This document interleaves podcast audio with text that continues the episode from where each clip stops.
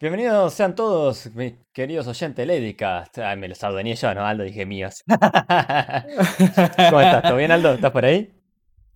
Eh, te- ahí te voy a decir como, como que tuyos, nuestros oyentes de Ledicas. ahí enarbolando la bandera. Saludos a todos. Sí, Kunda, continúa con el saludo aquí en Ledicas. A mí me quieren más porque les digo Don Nietzsche. Los Les compré. mandos Loli en secreto. Claro. Así que bueno, ¿cómo están todos? Espero que estén excelentes. La semana ya terminó, espero que haya sido leve. Yo por mi parte estoy muy cansado. Pero bueno, contento porque una vez más estamos haciendo un nuevo podcast y podcast tras podcast creo que traemos un tema más interesante que el anterior o igual, la verdad que, que hoy vamos a hablar de emulación de juegos. Es un juego que... mm, eh, que es un juego, perdón, que, que es un tema muy importante, eh, se mereció un podcast, más que hace, fue este año, ¿no, Aldo? Lo- los conflictos que hubo con empresas grandes y todo eso fue este año, ¿no? Que, que Bueno, sí, en este ¿no? año subimos de más conflictos sobre, sobre todo páginas de internet que daban muchos ROMs y plataformas y para emular juegos distintos, sobre todo Nintendo. Ya saben que Nintendo se la pone muy picuda con todo lo que es copyright Mm. y cerró varias de estas y llevó a juicio también a varias personas. Mm. Sí, sí, sí, así que bueno, era un tema que, que viene a debate por, por esa delgada línea que tienen los emuladores entre la legalidad y la ile- ilegalidad. Pero antes vamos al factor nostalgia que nos encanta llamar siempre, ¿no? Y Ando, o sea, ¿sos de emular juegos? ¿Emulaste juegos? ¿Cuál fue el juego y por qué lo emulaste? Eh, Ah, bueno, deja cambio la IP para que no me oigan de dónde estoy diciendo esto. Ah. No te preocupes, todo esto está encriptado y protegido, solo que estamos en vivo. Ah. pero el resto sacando eso. No, no, pero antes que nada, bienvenidos a todos los oyentes que nos sintonizan otra vez en este viernes de podcast en vivo. Ya saben, están más que invitados a participar en el chat sin filtros, ahí discutan, obviamente nada más con respeto todo, por favor. La pregunta inicial también se la hacemos a ustedes. ¿Qué juegos han emulado y por qué hasta el día de hoy siguen emulando juegos? Más allá de la capacidad de que, ¿por qué no? Puedo, ¿no? Claro, e- esa es como la razón más válida de emular. Si tienes eh, la PC o otras, otras cosas para poder hacerlo, ¿por qué no? Claro, ahí se respeta, pero más allá de eso, como en un factor nostálgico, sentimental, yo aquí voy a contar un poco sobre mi caso. Sí, he emulado varios juegos, la mayoría de ellos motivados por la nostalgia misma, cuando tú bien lo decías. Tú dices, o sea, recuerdo en mi infancia jugar tales títulos del Super Nintendo, del NES, del primer Game Boy o luego del Game Boy Color, no se diga el Advance. Y digo, es que ya no los puedo conseguir. Y unos dirían, bueno, en Latinoamérica hay muchos tipos de tiendas, digamos, de segunda mano donde podrías conseguirlos. Claro, por supuesto que sí. Pero luego, y, a veces sorprenden, ¿eh? Porque te venden todas las consolas con una un montón de colección de juegos que dices, wow, ¿cómo tuvo este tipo guardado todo este tiempo, esta cantidad de juegos sin que les pasara nada? Sorprendente, la verdad como decimos, hay juegos muy difíciles de encontrar y que pues en físico ya no hay ni por eBay ni Mercado Libre, así que por eso se agradece la emulación. Sobre todo yo creo que los que más emulé en su tiempo fueron los juegos de la saga de Mega Man, porque no los pude jugar todos en el NES, en el, Super Nintendo, ni se digan en el PlayStation 1. Sobre todo tenía muchas ganas de jugar el Mega Man 8. Era como uno de los más coloridos que recordaba y que nunca lo pasé. Así que qué bonita experiencia fue esa, de verdad. Y de ahí también emulé algunos de Sonic. Y posiblemente también el Mario RPG, por ejemplo, ese no me tocó jugarlo, el Super Mario RPG, así que lo tuve que emular. Entendí entonces por qué tanta gente decía que es un excelente RPG de aquel tiempo cuando lo hizo Square Enix, pero que también tenía unos niveles, bueno, tiene unos niveles muy frustrantes de verdad que te vuelven loco como ese bosque de Geno, ese bosque que pesadillas me dio y verdad sí tuve que recurrir a muchas guías para entender cómo demonios me salgo de ahí. y dices, qué, qué cool, la verdad es que muchas personas también que tienen esta gran nostalgia nos invitan a, a través de plataformas que ellos crean para emular esos juegos del pasado y reavivar esa llama interior de jugadores que tenemos de decir, después de tantos años te encuentras jugando X título. Como digo, queridos oyentes, están más que invitados a ponerse en el chat qué juegos han emulado y el porqué de estos. No sé a ti, Kunda, ¿qué es lo que te motiva en ese sentimiento de nostalgia y como qué cosas has emulado? Eh, yo creo que... mm, a ver, sí, ese factor nostalgia. Estaba pensando si en algún momento fue por algún otro motivo. En realidad sí tengo un motivo más, ahora lo voy a contar, pero en general siempre es el factor nostalgia, ¿no? Em, el Rock and Roll Racing, por ejemplo, el Sega, es como el- si, si bajo un emulador, lo primero que se prueba es con ese juego, es como lo, me marcó tanto en la infancia, es un juegazo. Entonces nada, em, decía, eh, juegos como Rock and Racing, los Gym, no sé, mu- muchos juegos de Sega, de Family, son los que más he emulado. Em, ahí que, que un momento, no sé, estaba en la PC y dije, bueno, pintó jugar este juego y, lo terminamos emulando. Pero por otro lado, eh, tenemos... O sea, yo en un momento tenía una Raspberry Pi, y para el que no sepa qué es, es, es en realidad una placa electrónica chiquita, muy chiquita, en serio, entra, es más chica que la palma en la mano, la mitad diría, que que en sí se usa para hacer cosas de electrónica y así hay de todo para hacer, pero tienen tan buen hardware que se le puede poner un, un sistema eh, operativo. Como un sistema operativo puede ser como, como, no en el caso de la Raspberry, pero es como el sistema operativo, que tenemos casi todos, que es Windows o, el de Apple o el Linux, etcétera. Y bueno, la onda es que a esa, a esas plaquetitas, eh, yo tenía una y le puse... mm, eh, un sistema operativo que estaba todo preparado para que emular juegos. Entonces era buenísimo porque al menos ah, hay varias eh, alternativas para elegir, pero la que yo elegí tenía toda la interfaz como si fu- fuera una Play 3. Entonces tenía el mando conectado, eso tiene un HDMI que se conecta a la tele. Y bueno, y me bajé, me compré una memoria SSD, ah, SSD, perdón, eh, SD esas del celulares, me compré una grande y le puse todas las ROM que, que entraron en esa memoria. Y Bueno, tenía todos los jueguitos de Sega, de Family y un par de, de la PS1 como el Crash clásico eh, y aún que otro de la Nintendo 64. Em, y bueno, y ahí fue cuando lo más jugaba porque era buenísimo porque tenés la tele, tiene alguien, o sea, podés conectar mando de PS4, de Xbox, lo que sea, es compatible con todo.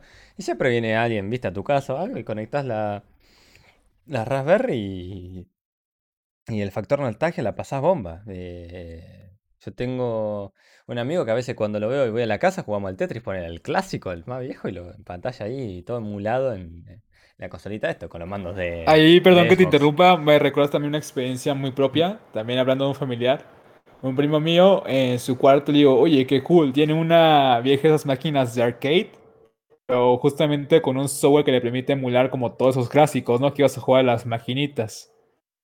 También digo, oye, eso está muy genial. Claramente que todo el software, ya hablaremos más adelante en este podcast de que como que raya un poquito la ilegalidad, pero no, no descuento lo que te costó comprar esto. En este caso le costó a mi primo 1200 traerse toda esa máquina y muy bien, muy bien conservada, la verdad. Digo, qué cool, porque la tiene en su cuarto, se toma una cerveza, se pone a jugar, como recordando esos buenos tiempos, la verdad. Perdón que ahí te haya pausado, pero es que me, me prendió el chispazo de que, oye, sí es cierto, también tengo un primo que tiene esto. ¿eh? Así que sigue, por favor, Kunda. No, creo que lo que tenés que pedir disculpas es por nombrar la, a la cerveza siendo viernes a la noche. Así que me, me obligás a tomar alto. Ah, mentira. El... eh, que no, o sea, eso, como en que- los Simpsons, ¿quieres que te tome? Pero, Pero estoy en podcast. Pero estoy en podcast. Y de la nada se escuchaba, ¿te viste el sonido? Así, cuando suena la lata. ¿Abriste una cerveza? No. No. En fin. Dale, dale. eh, no, está buenísimo. Eso que se dice, hay un montón de videos en YouTube, ahora que lo decís. Eh, últimamente me pasa algo que a, la noche me acuesto y veo videos ahorrando, no, a no me duermo más, ¿no? Eh, ya que voy a tener insomnio, vamos a divertirnos, ¿no? Entonces veo, no sé, prensa hidráulica aplastando cosas y cosas que he visto, por ejemplo, esos chabones que se compran ahí capaz esta Raspberry Pi o se compran o se arman una PC chiquita y eso. Y por ejemplo se compran un volante y arman toda la carcasa toy y, y emulan a la. No sé si te acordás del Daytona en, la- en los jueguitos arcade que podías ir a jugar. eh, em, con- y, se, y se arman así todo para, para jugar al Daytona. Era espectacular. Está O- muy cool, la verdad. lo mismo con el, con las pistolas para jugar el House of Dead, de ese, el- el- de los bichos, ¿viste? El- un clásico, un clásico también de la maquinita de arcade, de Sega era. Em, entonces, nada, eso está muy bueno. Si, el, si, te das mano, tenés el tiempo y el dinero, la verdad es bienvenido. Pero bueno, ahora, tan así que en un momento se puso tan de moda esto que digo, la Raspberry Pi, al menos acá en Argentina, en un, momento que se empezó a, vender una banda. Y, mm, hasta algunas personas con la impresora 3D armaron una carcasa y a la, a la plaquetita esto le pusieron un display y lo que te quedaba era la forma de la Game Boy, solo que podías emular jueguitos Sega, de, de Family, de lo que quieras. La verdad que los aplaudo, fue una idea perfecta. Eh, y la verdad que muchos han comprado esas consolitas y hasta el día de hoy se venden y, la verdad es, creo que, que, nada, que está, está buenísimo. eh, espectacular. No, ca- capaz no, eh, al estar con la batería eso no tiene el poder de, de- de correrte, no sé, un juego de Play 1, pero, pero para jueguitos clásicos tenés para divertirte. Así que bueno, como ven estamos comercializando que te vendan una, un- no sé, una mini PC, por así decirlo, para hacerla fácil, con un montón de juegos, con un catálogo enorme, ¿no? Y más allá del servicio todo, te, te están vendiendo, estamos hablando de miles de juegos en, en uno. Y acá entra un poco el Como tema de, la, de- no como la estafa de mercado de aquella cosita, no sé cómo llamarla, la que te decía de mil juegos en uno y son era una versión de Tetris. Claro, e- e- era una cosa así, pero esto en serio tenés las ROMs que, que- que querés Ah, jugar, ¿viste? sí, Encima a color, todo, ¿viste? Además, hay algunos que han hecho de, de emular como la eh, una de, la- de las Nintendo clásicas y le pusieron la, la, la pantallita, todo y, y mm, Ah. Eh, bueno, le puse una pantallita y, le ponen que hace que, simule como que se vea como en, los jueguitos clásicos. También hay unos displays para esos también. Algunos, los que ya sean más manes en electrónica todavía, hacen que se vea igual que una que la Game Boy clásica. Eso lo, hemos visto y es eh, ya, es un poco extremo, pero está buenísimo, la verdad. Mm, ah, hay de todo, hay de todo.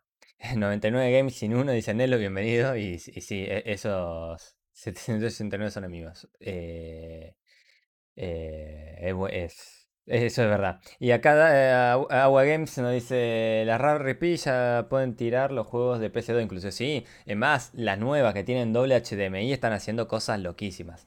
También he visto una que le conectan, pero me parece igual que con la anterior, no sé si hay con la nueva, de que le ponen dos displays y te simulan un poco lo, lo que era la Nintendo, sería la 3DS creo, ¿no? La, la, la 3DS obviamente sin todo el tema del 3D, pero, pero con las dos pantallitas, con todo. O sea, eso está Pero igual, ya sabes que incluso, y ahorita vamos a hablar dentro de eso, creo Mm, que sí hay un, em- un emulador para, lo- para el 3DS. mm, Que ya ves que si bien, o sea, su mecánica de mercado era la función 3D, mm, ya después, como mucha gente se quejó de que le mareaba el efecto y todo ese rollo, hizo más fácil el trabajo para muchos programadores cuando sacaban la 2DS, que era la versión de la 3DS, pero sin el 3D. Entonces, como que fue más fácil crear plataformas para emular esos juegos. mm, Igual, como dices tú, o sea, hay gente que se crea sus propios displays de emulación muy cool. Quizás eso es Mm, una obra de ingeniería y del tiempo y el dinero que se invierte ahí. mm. Sí, sí, sí. A, a ver, eh, va, mm, sí. Lo ves con todo. Es como. Yo veo, por ejemplo, en VR, a veces adaptan cosas y vos decís, ¿cómo hicieron? Que el- la dedicación que le pusieron encima, it's free. Eh, decimos, Mm, si, si emulan en una prueba de embarazo jugar Doom, mm.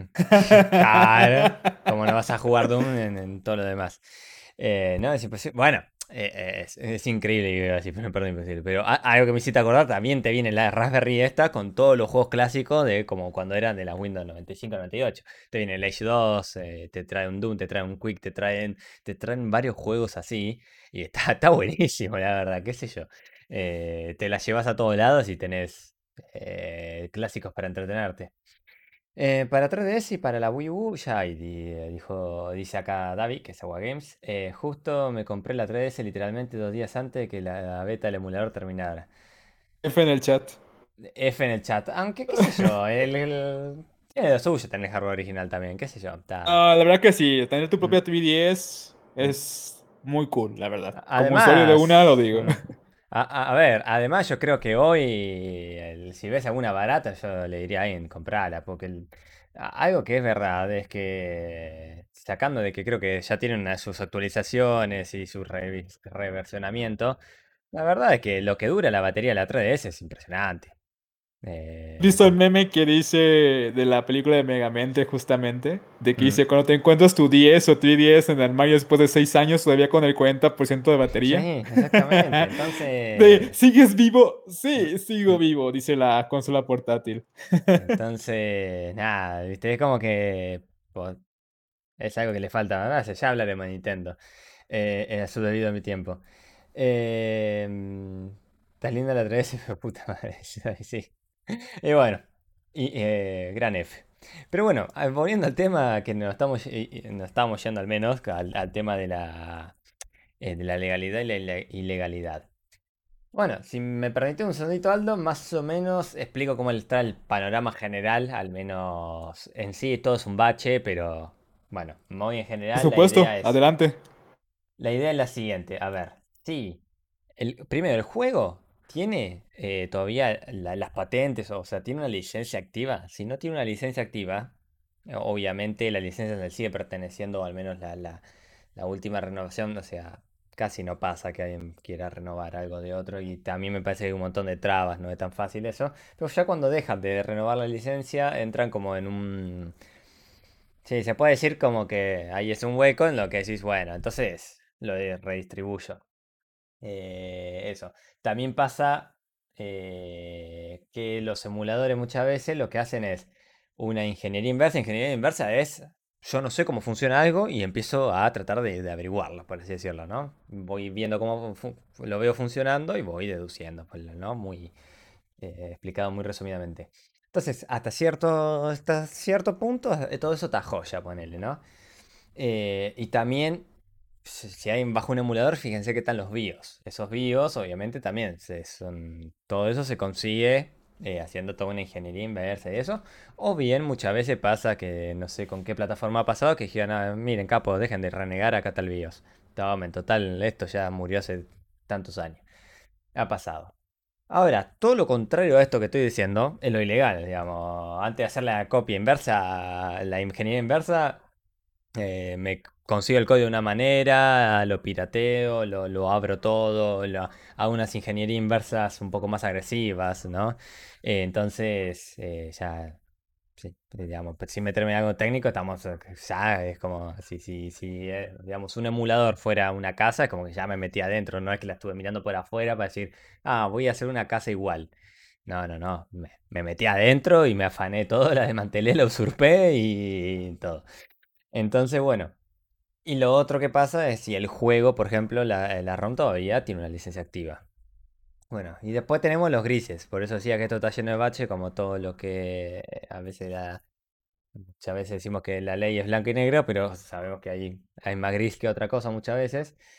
Tenemos eh, el tema de que si vos obtenés un software que en realidad se hizo para, que es de emulación, pero se hizo para, con otros fines, eh, unos fines más técnicos, ¿no? Obviamente de desarrollo de juegos, capaz, o, de testing o lo que sea. Eso lo agarro, a veces pasa que te- te- tengo el permiso para modificar ese programa y lo modifico para que corra estos juegos. Entonces ahí es un área gris entre se puede o no se puede. O sea, ¿mejoraste una herramienta de testing o estás haciendo algo para promover la piratería? Hay como un- una delgada línea. Y lo otro es que siempre está en discusión es que yo, si yo tengo una, una licencia original de un juego, ¿no? Y creo una ROM, o sea, me lo, me lo copio para, para mí. ¿Está mal eso o está bien? Bueno, depende, ahí entra un poco que cada empresa. Hay empresas que no te dejan hacer nada con lo que tenés, hay otras que no le dan tanta bola a eso. Eso pasa mucho. Entonces, como ven, es un, es muy difícil analizar eso. Y bueno, y si quieren saber, al menos mi opinión, como consumidores finales, nada, descarguen el emulador, úselo, lo quieren usar, úselo. No, todavía al menos no va a venir eh, Nintendo con, con una marcha de, de Pikachu fascistas a golpearte la puerta y, y, y ponerte preso o hacerte algo peor. Todavía. Eh, mi referencia a los Pikachu racistas, busquen marcha Pikachu en YouTube y les van a aparecer a los Pikachu marchando con, con una marcha que es muy divertido. En fin. Eh, así que bueno, pasa eso. Ahora acá entramos lo que nombró antes, por ejemplo, varias veces nombramos a Nintendo, que fue lo que pasó este año. No sé si lo tenés más presente que yo el caso, Aldo, sobre lo que pasó con Nintendo. Es que no recuerdo bien el nombre de la página. Obviamente sí, sí ubico cuál era, más o menos. Era esta de ROMs, no sé qué. Y esta tenía posiblemente ROMs desde la época del NES, el Super Nintendo, Game, todas las generaciones de Game Boy. Ah, la que me pasaste vos para descargar. Ah, no, mentira. Ah, yo. ¿Cuál?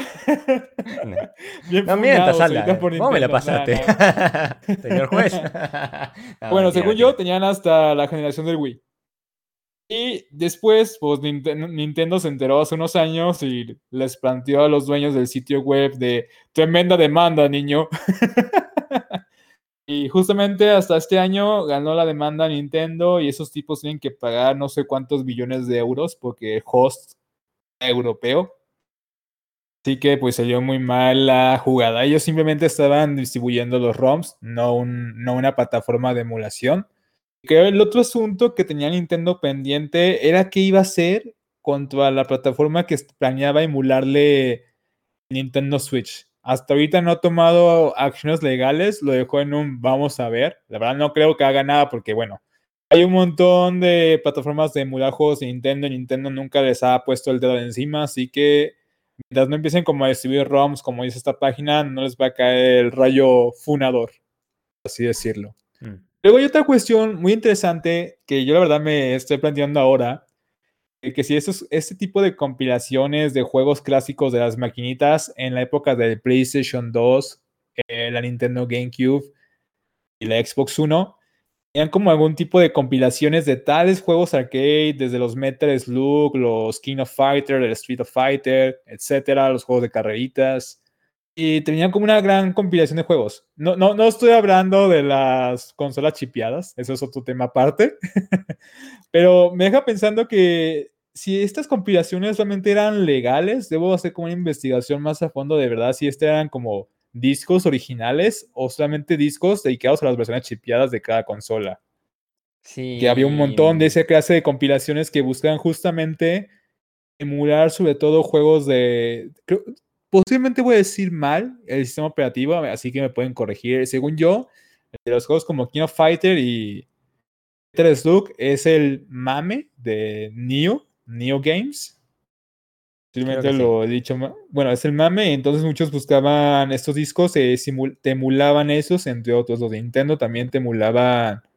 El de Nintendo, obviamente, como es un tema muy simple, a vez complicado, como tú lo expresaste ahorita, Kunda, en la versión sintetizada de esta cuestión legal o ilegal. Cuando realmente es los derechos es de la franquicia Nintendo. Sabemos que Nintendo tiene sus franquicias, sus propios estudios, sus propias producciones. No estamos hablando de los juegos third party. Entonces, de esos juegos siempre tiene derechos. Quizás algunos no, por alguna cuestión de que rentó una canción de afuera de algún artista en su momento. Así estaríamos como en el vemos, ¿no? Como lo mismo que le pasa lamentablemente a Square Enix con la saga de Kingdom Hearts, donde la mayoría de los derechos no le pertenecen a ellos, sino a Disney. Lo que iba es que, por ejemplo, de que si quieren hacer una emulación de todos los juegos clásicos de Zelda, por ejemplo, en el GameCube había una, no recuerdo el nombre exacto, pero sí era un disco original y lo recuerdo porque lo tuve y lamentablemente cambié el Smash por ese disco que al final no me, no me trajo la misma satisfacción que el Melee. Ese te incluía los juegos clásicos del Super Nintendo de The Legend of Zelda. Al mismo tiempo los dos de Nintendo 64, que era Ocarina of Time y Majora's Max. Así que en el caso de Nintendo, sí creo que son como más legales esta clase de cuestiones de, emulación y lo hemos visto hasta la fecha de cómo todas las plataformas de Nintendo tienen esta cuestión de la red, ¿cómo es? La retrocompatibilidad. Y es aquí donde vamos a hablar en otro punto del podcast, que es como hay tanta demanda de que la gente quiere jugar juegos viejos y emularlos. Y para evitar que las ganancias se vayan a nada, muchas empresas como Xbox o Sony con PlayStation o la misma Nintendo, como estamos contando, dicen vamos a hacer a nuestras consolas retrocompatibles en sus sistemas operativos para que puedan emular esos juegos que tanto aman, pero al mismo tiempo los compren de manera legal así gocen, malditos desgraciados, dicen las compañías.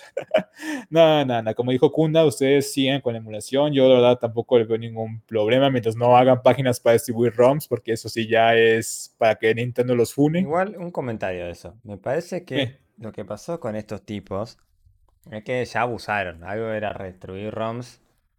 Volvamos a lo mismo, sacan, eh, vamos al gris, ¿no? Eh, pero me parece que lo que pasó es que ellos se encargaban de crear ROMs. Por lo tanto, es casi como que si lo estarías craqueando el juego. Entró en ese, en ese apartado legal y me parece que ahí empezaron los conflictos. Y que además, ponerle que aunque las ROMs no sean de, de ellos, o sea, ellos no las crearon, lo que pasaba era que capaz tenían una licencia activa y por lo tanto, si vos estás redistribuyendo, no importa, no, o sea, no importa de dónde lo conseguiste, nada, estás vendiendo algo ilegal. Entonces fue como algo así pasa. Por eso hay mucha página que capaz eh, las tiene, pero no llegan a, juegos muy nuevos. O fíjate que a veces entras a una página de, ROMs muy conocida y decís, este juego no lo tiene, y lo terminas descargando en otra página. Y capaz porque están en duda si tienen o no el derecho y no se arreglan, por ejemplo. Eso se ve mucho también. Eh, pasa mucho también de que por lo general te ponen alguna versión, la conseguís en, en- esta misma página que a veces nos ponen unos juegos. Te pasa que te lo ponen solo en un idioma el juego. Y no hablo el inglés. Capaz viene y de la nada japonés. Y vos decís, what, what the fuck. Porque capaz el inglés alguna licencia tiene que la, la japonesa no. Y por las dudas no se arriesgan. Eso pasa. Y también hay otra página que te dan como la ROM y te la ofrecen como para, no para fines de entretenimiento. Le ponen a un chamullo así. Y bueno, es como que decís, "Eh, yo, yo, no hice nada, ¿viste? Es como buscan el hueco lo legal. Eso pasa mucho, pero este me parece que han abusado. Si tengo que hacer una opinión personal, yo que Nintendo hubiera, no sé, hubiera capaz intervenido por los pocos que tienen licencia o por lo que sí me estén generando eh, una caída en ventas que no creo que sea el caso. Eh, es más, me preocuparía cómo le están chipeando a lo loco la, la consola actual, si voy a, ser honesto. Pero bueno, hubiera arreglado y listo, porque lo único que logró es que se hace, más allá de lo que le pasa a estos tipos, eh, logró una prensa tan, tan en contra de Nintendo. Ah, y es más, lo más divertido es que literalmente me la pasé viendo noticias como diciendo, bueno, y, y co- como que Nintendo era el bueno, que oh, si vamos al caso, defendió lo suyo. Y, pero la gente no le importaba que haya defendido lo suyo, era como que le molestaba que, que hayan bajado los- las ROMs, ¿viste? Y eso fue curioso porque como lo manejó así justamente Nintendo, por más que era lo correcto, lo que terminó generando es un ambiente como que todos querían ahora a propósito piratear los juegos o hacer ROMs o mejorar emuladores.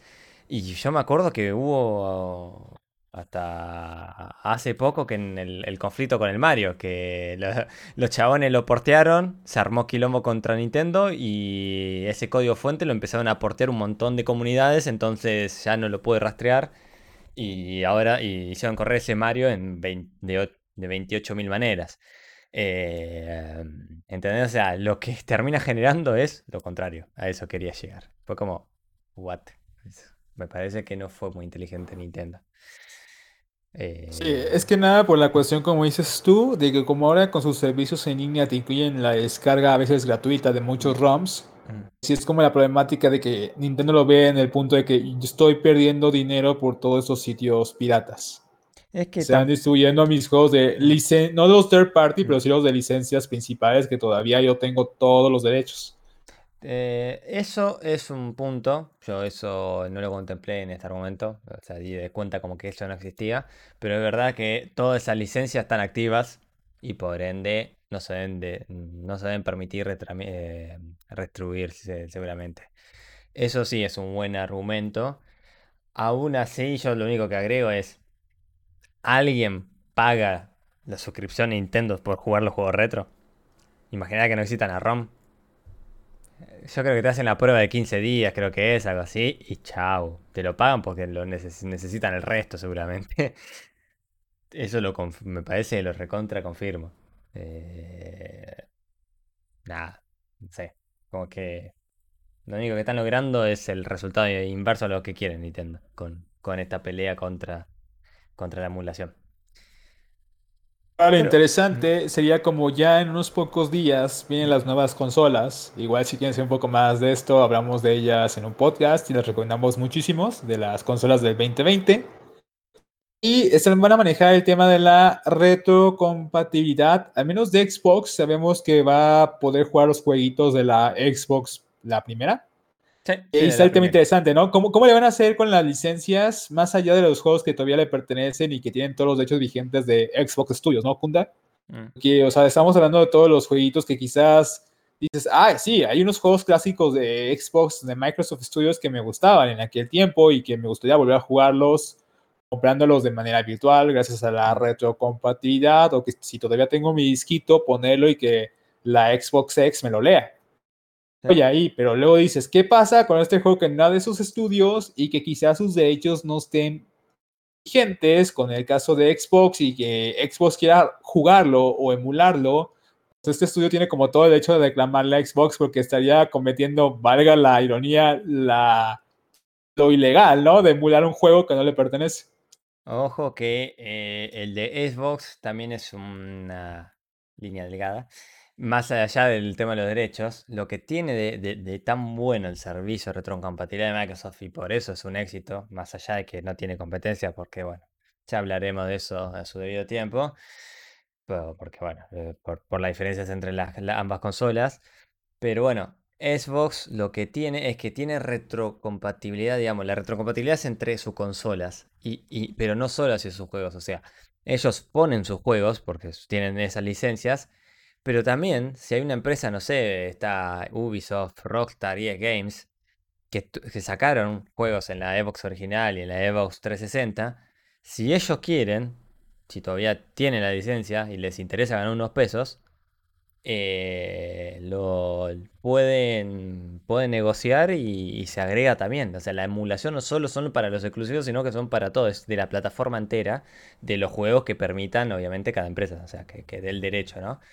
Eh, eso es lo que tiene, me parece muy bueno, eh, esta retro, retrocompatibilidad.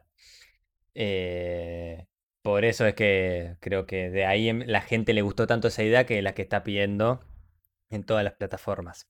Más allá de, te puedes jugar todo, me parece, de las otras plataformas. Eh, aún así es verdad lo que decís de que hay muchos juegos que, por ejemplo, eh, no sé, los GTA, pasa de que vos, a veces vos te bajás el GTA para Android, ponele que te lo compras, el GTA San Andreas, por ejemplo, y le faltan algunos temas. Y eso es porque no pudieron renovar la licencia. Y la verdad, eso es una, es una lástima eso porque se pierde algo. Hay un, va a haber un podcast seguramente sobre la música y los videojuegos, porque ahí también hay mucho que decir. Y lamentablemente. Parte del que ya hicimos, pero sí.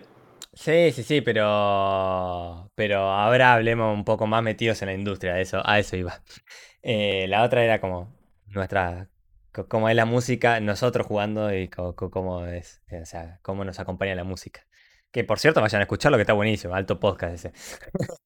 Em, entonces, porque bueno, lo que pasa mucho con la industria es que hay, eh, de, la música es que hay muchos problemas con las licencias. Y los videojuegos no se excluyen de, esto. Y por ejemplo, pasa con ese juego como el de Rockstar. O, o por qué me parece que Activision no quiere sacar su mejor Guitar Hero de nuevo, eh, que es el 3. Que, que, que bueno, porque tiene que renovar toda la licencia. Y si le falta una sola canción, me parece que no lo vamos a querer jugar o no vamos a quejar, le vamos a bajar puntos. Eh, porque cada vez, sacando que recaudar un poquito menos, los Guitar Hero también tenían otro tipo de licencias. Eh, o bien juegos musicales, vemos un montón de juegos musicales que, te venden aparte en DLC, el coso. Entonces es como que si comprarías el tema, ¿no? Como si en, Google Play, ponele que creo que ya no existe, o en una de estas páginas donde compras por canción o por álbum, como que comprarías la canción y chao. Es una onda así, por, eso tanto DLCs. De paso se llega a sacar unos mangos, obvio, nada de gratis. Así que se va, va a gozar su nueva Xbox X muy pronto. Ahí nos cuenta, por favor, después. y tiene el Guitar Hero 3 original del Xbox 360 y lo quiere poner, no dice si se puede reproducir o no, y con las mismas canciones, Mm. o está bien funado el disco por parte de Microsoft por cuestiones de licencia. Estaría como interesante descubrir eso ahorita que lo pienso. Oh, es verdad, porque me parece que no está en la Store, pero si tenés el disco me parece que te lo lee. Me parece, ¿eh? Te lo emula si tenés el disco. Si mal no recuerdo, con la Xbox One pasaba eso, pero no, lo, no está en la tienda para comprar ni nada. Así que, pero estaría bueno probarlo, ¿eh? Así que va- vamos a estar atentos a esos. Así que nada, es una lástima eso de, de las licencias, de que odias el factor nostalgia y eso, y nada, y ahí me parece que en esos juegos no te queda otra que recurrir al emulador, ¿no? Lo peor es que cuando la compañía intenta relanzar un juego para otro port, y ya justamente sin los temas que tanto recuerdas de tu infancia, que era la razón muy importante además del gameplay, que jugabas esos juegos, y le estaba contando a Kunda que esto me pasa en el caso de Sega, en el juego y la saga de Crazy Taxi. Quizás algunos la hayan jugado, quizás no, pero tenía unos temazos musicales que quedaban con toda la acción intensa, llegar a tiempo a tu destino con el pasajero en el taxi, y que ahora en los ports de Steam y otras plataformas de tienda en línea aquí en PC, las canciones no están, obviamente, porque su, su plazo de licencia venció. Es una pena, la verdad, no se disfruta para nada igual, no es la misma sensación. Es muy triste no jugar Crazy Taxi sin esa canción de Yeah, yeah, yeah. Creo que era de. Ah, no, no sé si era Rob Zombie, no, no recuerdo, luego ahí se las debo. Pero sí, es plenamente triste y yo creo que lo mismo opinamos de los Grand Theft cuando les quitan tantas canciones, ya ven, cuando expiran en las radios del juego. Eh, Rockstar ya no quiere seguir pagando licencia, así que adiós a la estación entera o algunas canciones. Eh, sí, es que hay muchísimos ejemplos de esto y nada, la, la- industria de la música a veces está un poquito atrasada, me parece, con el resto del mundo. Eh, obviamente, hablando muy general, ¿no? No, hay muchas excepciones. Pero bueno, eh, nos quedamos sin tiempo, ¿no? Sí, 36 minutos se pasó volando. Eh, vamos a dar una noticia ya que estamos, que es que Dangerous 3 se puede canjear gratis en Epics, aprovechen. Es un juego que al menos me han dicho que está bueno, no lo jugué personalmente, no sé si tú lo jugaste, Aldo.